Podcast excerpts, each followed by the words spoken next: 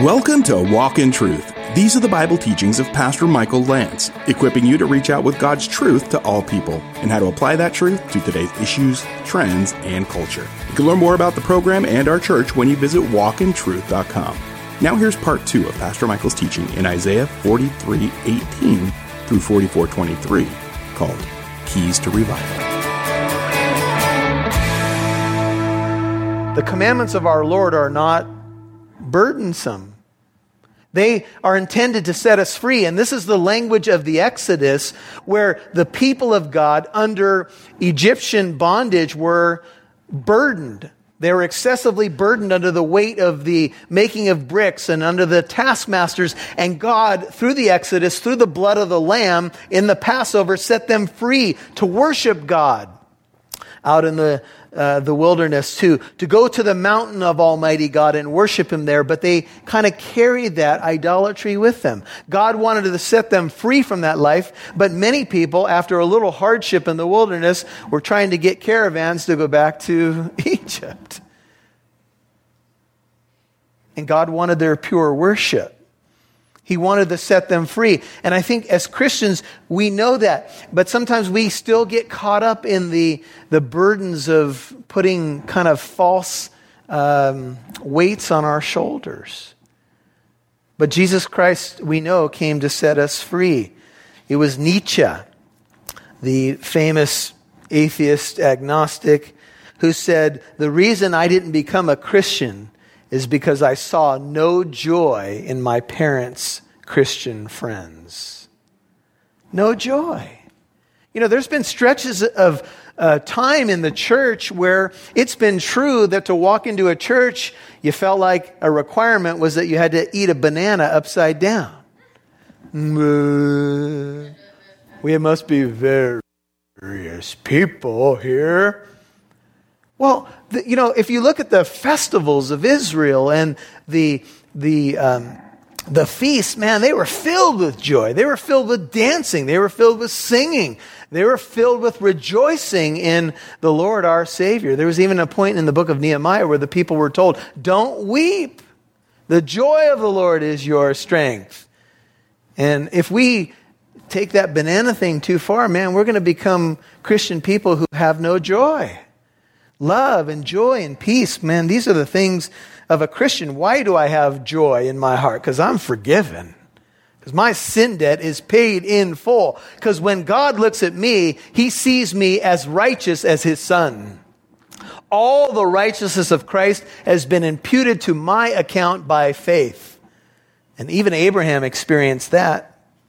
Colossians 2:13 says when you were dead in your transgressions and the uncircumcision of your flesh, he made you alive together with Jesus, having forgiven us all our transgressions, having canceled out the certificate of debt consisting of decrees against us, which was hostile to us. He has taken it out of the way, having nailed it to the cross. And when he, Jesus, had disarmed the rulers and authorities, he made a public display of them, having triumphed over them through him or through the cross. It is sweet release for the Christian. He loved us and released us from our sins in his own blood. That's Revelation 1, verse 5. And now we are a kingdom of priests to our God. And we will, incredibly, according to the book of Revelation, even sit on his throne. You know, the highlight of a child used to be when you get to sit on Santa's uh, lap and take a picture. Of course, some kids cried. but Revelation teaches us that we will sit on his throne. That's pretty awesome privilege. You have the wealth. You are royalty in the King of Kings and the Lord of Lords. It's an amazing thing. What we possess in Jesus as co heirs of Christ, all because he bore our burdens. And God says, verse 25, I, even I, am he, or am the one who does what? Wipes out, the idea there is wipes clean your transgressions. Why does God do it? He does it for his own sake. He doesn't do it because we deserve it. He doesn't do it because we kept 20 laws and ordinances. Today we were getting a sandwich, Pastor John and I, and we walked by a girl who was a very lovely young lady, but uh, didn't have a very lovely mouth. and we were walking in to get our sandwich, and she was cursing up a storm. Bleep, bleep, bleep, bleep, bleep, bleep, bleep. And she's talking to this young man. So, you know, it's hard for Pastor Michael to stay quiet. But we did go to our table, and John, I mentioned it to John, and John says, You should have prayed for her. And I said, That's right, I should have. Well, they kind of moseyed on our way, as it would be. And uh, she was on the phone, and um, I said, Look, if you want to, she, we, we'd walked by another time and she was kind of expressing some remorse. She said, Man, I've become kind of, I'm always uh, talking bad. And she was kind of bagging on herself a little bit. So I said, Well, if you want to fix your mouth, it really starts with your heart. And I gave her a card to the church. I said, You need Jesus Christ. And boy, she was a little fired up at me for that. I'm just having a conversation out here with my friend, and all of a sudden I'm getting ganged up on. And so her friend apparently grew up in a Christian church and has just recently been baptized Mormon. And he said he enjoyed being part of the Mormon church now because they had rules and structure and community. And so I began to kind of swing away from her and try to work on him. And, uh, you know, the Mormon church has some things to offer. And there are a lot of neat people in the Mormon church, but unfortunately, the, the, the way of salvation they teach, the nature of God, the nature of salvation, is just flat out wrong. It's unbiblical. And I confronted him with that, and I pray that he will uh, listen to that. But the point is simply this you can go through the motions. You can say, I kept 20 laws and ordinances of this church or that religion, therefore I'm going to become a God of my own planet. But I have to tell you, it's not going to wash because no one, including Abraham, is going to boast in the presence of God. No one. No one. No one's going to say, I'm in heaven today because I, you know, got on a bicycle with a name tag and a tie and a white shirt. No one's going to be in heaven because they said, I knocked on 200 doors every weekend and therefore I've earned my way and Jehovah's remembered me. That's not how you get to heaven. There's only one way, there's only one gate. And God says, I, notice the double repetition, even I am the one. I do it. I wipe out your transgressions. I do it for my sake or my glory. And here's the cool thing I will not remember your sins. Are you grateful for that? There was a story that came out years ago. It was a, I think it was a song about a lady who had had an abortion. And uh, as the song went, um, the child is depicted in heaven that was aborted. And the child keeps asking God, God, where's my mommy? Why is my mommy not here? Why am I here and she's not here? Uh, what went wrong? What did she do? Why am I here? And God says, I can't remember. But she'll be here soon. That's the grace of God. That's what God chooses to do. And the, the accuser of the brethren who comes day and night to accuse you before the Father, guess what he brings up? All your sins day and night. He accuses the brethren. And whenever he comes, you have an advocate with the Father, 1 John 2, 1 and 2. Jesus Christ, the righteous one who advocates for you. And he did that primarily through the cross and the resurrection because his blood, his righteousness is now imputed to your account. And when the accuser go- comes and says, Hey, you, did you see what your saint did down there? God says, Nope. Nope. Can't remember. Now, it's not that God has a bad memory. But God chooses to forget our sins in the new covenant because all of the righteousness of Christ is imputed to our account. This is the great exchange of the substitutionary atonement. All of our sin went to Jesus on the cross, all of his righteousness goes to us. That's the beauty of the gospel. That's what the children of Israel were supposed to understand. Even though the cross had not happened, it was always salvation by faith. Even Abraham believed God and it was imputed to him or reckoned to him as righteousness. And Isaiah's book is all about that. Isaiah's very name means the Lord is salvation or Yahweh saves. That's what Jesus' name means. Yahweh saves. God does the saving, not you. And that is a message that, frankly, is not embraced by a big part of our population because it says something about us. It says you cannot save yourself. And that's not popular because I want to be able to do it. See, we're not necessarily very receptive to the idea of grace, though we think we are. And God says, I'm the only Savior. If you want to just look at a few verses that says that, look at Isaiah 43. Look at 3 and 4. I am the Lord your God, Isaiah 43, 3. The Holy One of Israel, your Savior, I have given Egypt as your ransom, Cush and Seba in your place. And this is a beautiful verse we looked at last Wednesday. Since you are precious in my sight, here's why I did it. Since you are honored, and this is beautiful, and I love you. I will give other men in your place, other peoples in exchange for your life. Look at Isaiah 43 11. I, even I am the Lord, and there is no Savior besides me. Not only is God the only God, He is the only Savior. And He is a Savior by His very nature. Part of God's nature is that He is a Savior. That's what He does. He saves. It is I who have declared 12 and saved and proclaimed, and there was no strange God among you. you. So you are my witnesses, declares the Lord, and I am God. Look at Isaiah 45 21. Isaiah 45 21 says, Declare and set forth your case. Indeed, let them consult together. 45 21. Who has announced this from old? Who has long since declared it? Is it not I, the Lord, and there is no other God besides me? 45 21. A righteous God and a Savior.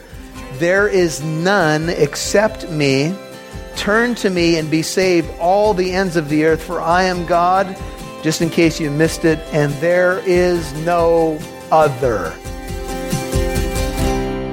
You'll hear more from Pastor Michael in a moment. Thanks for tuning in to Walk in Truth today. Did you know there's more where that came from? Download the Living Truth app to listen to more of Pastor Michael's teachings whenever you want. You can even watch videos. And if you're local to Southern California, you can get updates on church events, new studies, and more. Download the free Living Truth app today. Walk in Truth has more content for you to listen to with our mini-sodes A Step Closer, where Pastor Michael Lance and others on the Walk in Truth team discuss topics and questions about life from a Christian perspective. You'll also get a chance to get to know the team. We have just celebrated Easter, so the first series is on the resurrection. So if something is that that's written down reflects poorly on what is being described or what is being reported on, if that reflects poorly, that lends to its credibility. Yes. Because normally we say, well, the writers are biased. Uh, regardless, we're not just talking about the New Testament. Any writer's biased, they want to get their point of view across. But what shows their objectivity or attempt to be objective is when they include information or facts that reflect poorly on themselves or the narrative they're trying to push. Yes, and, and so let's take a step further towards that. So when the women go to the apostles, who are supposed to be the brave followers of Christ, Right. they say, the, the women have lost their minds, to paraphrase. They do. They're just crazy tales. They, they don't believe it, which is another embarrassment Yeah. because, of course, the, the documents go on to say that Christ is risen and it becomes crystal clear. But the, the way that it, this is written down, and we believe it corresponds exactly to what happened, is that they don't believe. They have no faith. To listen to the Walk in Truth mini-sodes a step closer, follow Walk in Truth on your favorite podcast app like Spotify, iHeartRadio, Apple Podcast, and more. Again, follow Walk in Truth on your favorite podcast app. We'd love to see who's listening, so please connect with us on Facebook, Twitter, or Instagram. Just do a search for Walk in Truth Show. Now, back to Pastor Michael Lance right here on Walk in Truth. Just in case you missed it, and there is no other. No other God, no other Savior. If you are going to be saved, if you're going to meet the true God, you're going to come through the God of the Bible. All other gods are shams. Now, you either believe that and you believe what the God of the Bible said about it, or you reject that. But this is the truth of the scriptures. And so God says, in light of this, look at 43 26. I will not remember your sins, 43 25, which is so awesome. And I hope you'll remember that God does not remember your sins. God was in the world reconciling us to himself through Jesus Christ, no longer counting our sins against us. He no longer counts your sins against you because you're in Christ Jesus. So God says, in light of this, would you put me, 26, in remembrance? And if you thought you could do something to save yourself, I added that. Let us argue our case together. It's like God invites you into his courtroom. State your cause or your case, New King James, that you may be proved right or acquitted. Okay, if you want to try, come on into my courtroom and see how you stack up. How you doing? Let's just take God's top 10. If you want to proclaim your righteousness, have you ever told a lie before? Uh, I, I, I don't lie because then if you lie, then you just broke a commandment anyway. And on and on we go. And we just deal with the top 10 and we know uh, in word, often in motive, in heart, um, with our intentions, we need grace. We've sinned against God. The law is a schoolmaster to drive us to Christ, so we might be justified how? By faith. Romans 7 7 says, That's how we know what sin is. I would have not known what sin was except through the law. And Abraham discovered this very thing. Uh, the friend of God discovered that righteousness comes uh, by grace through faith. Abraham believed God, it was reckoned to him as righteousness. Write down Romans 4 1 through 6. Let me read 4 and 5. Now, to the one who uh, works, his wage is not reckoned as a favor, but what is due. But to the one who does not work, but believes in him who justifies the ungodly, his faith, that is in Christ, is reckoned or imputed to him as righteousness. We are saved by grace through faith. Abraham is saved the same way you are. He looked forward to the coming of the Redeemer we look back. So, this is what the first forefather uh, discovered. Look at verse 27 in your Bible, 43 27. Many believe the forefather here is Abraham. Others think that this goes back to Adam. Either way, it works. But your first forefather sinned, and your spokesmen have transgressed against me. Uh, spokesman could speak of government agents, but it could also speak of the prophets. Either way, forefathers Abraham, Adam, Jacob, uh, uh, spokesman take Isaiah, who, by the way, in chapter 6, even he had to have his uh, tongue. I'm a man of unclean lips. He had to have his lips touched in Isaiah 6, and he had to be cleansed. Even the prophets were sinners. And God says, if you want to make a case for your pedigree, like remember the Jews of the day, uh, John the Baptist says, if you're going to say that we are sons of Abraham and you don't need to repent, I got news for you. God can turn these stones into children of Abraham. Don't sit there and say it's about your pedigree. Don't sit there and say that you don't need the grace of God. But if you refuse it, here's what happens. So I will pollute the princes of the sanctuary. And this is a sad um, conclusion to this part. And I will consign Jacob, Israel, to the ban, and Israel to revilement. We have seen through the ages that Israel has suffered in unbelief, and their eyes will not be finally opened until the end of Daniel's 70th week leading into the millennium. 44 1. But now listen, O Jacob, my servant, and Israel, whom I have chosen. Listen up. You are mine.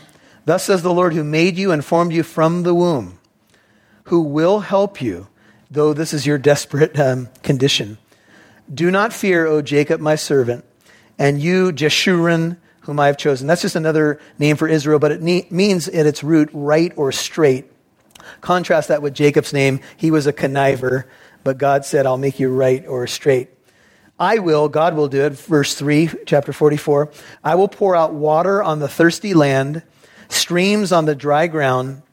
I will pour out, here's an explanation of the water, my spirit on your offspring and my blessing on your descendants. God is like water. And when you realize that you're going to be dry and empty without him. He depicts himself as like this rich flowing water. Think of a waterfall. Think of a beautiful flowing stream, living water. That's what God is. And Jesus said that's a picture of the Holy Spirit in John 7. I will pour out my spirit. This is how uh, Israel, or for that matter, any people come alive in Jesus Christ. It must be the life of God being poured into you. It must be a spiritual conversion. Unless you are born again, Nicodemus, you will not see the kingdom of heaven. You must be born again of water and the Spirit.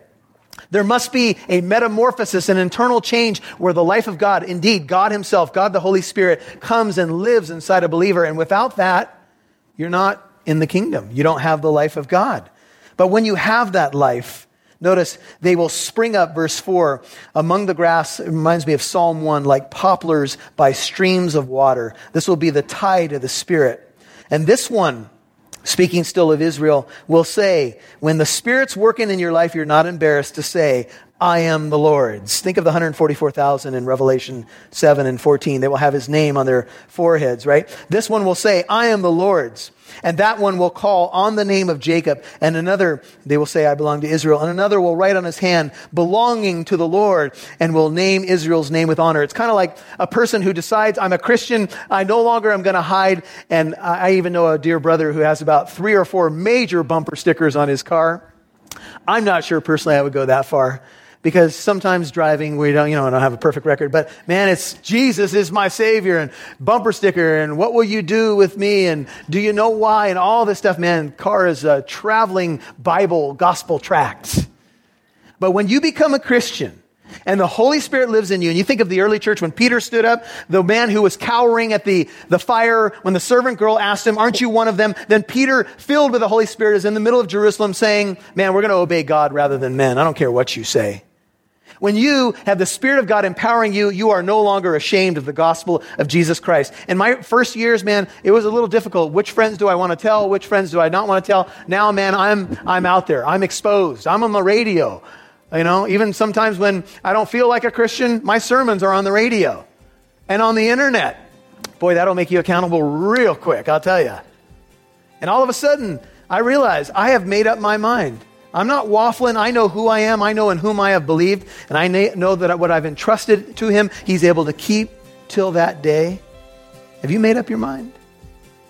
Are you willing to say, are you willing to be out there as a Christian and say, I don't care what the culture thinks. I don't care how they want to paint a Bible believing Christian in the culture, how they want to paint us as whacked out, whatever. I don't care because I belong to the Lord. His Spirit is in me, and I've tasted and seen that the Lord is good. Is this you? Have you written it on your hand? I belong to the Lord. You've been listening to Keys to Revival, Part 2 on Walk in Truth.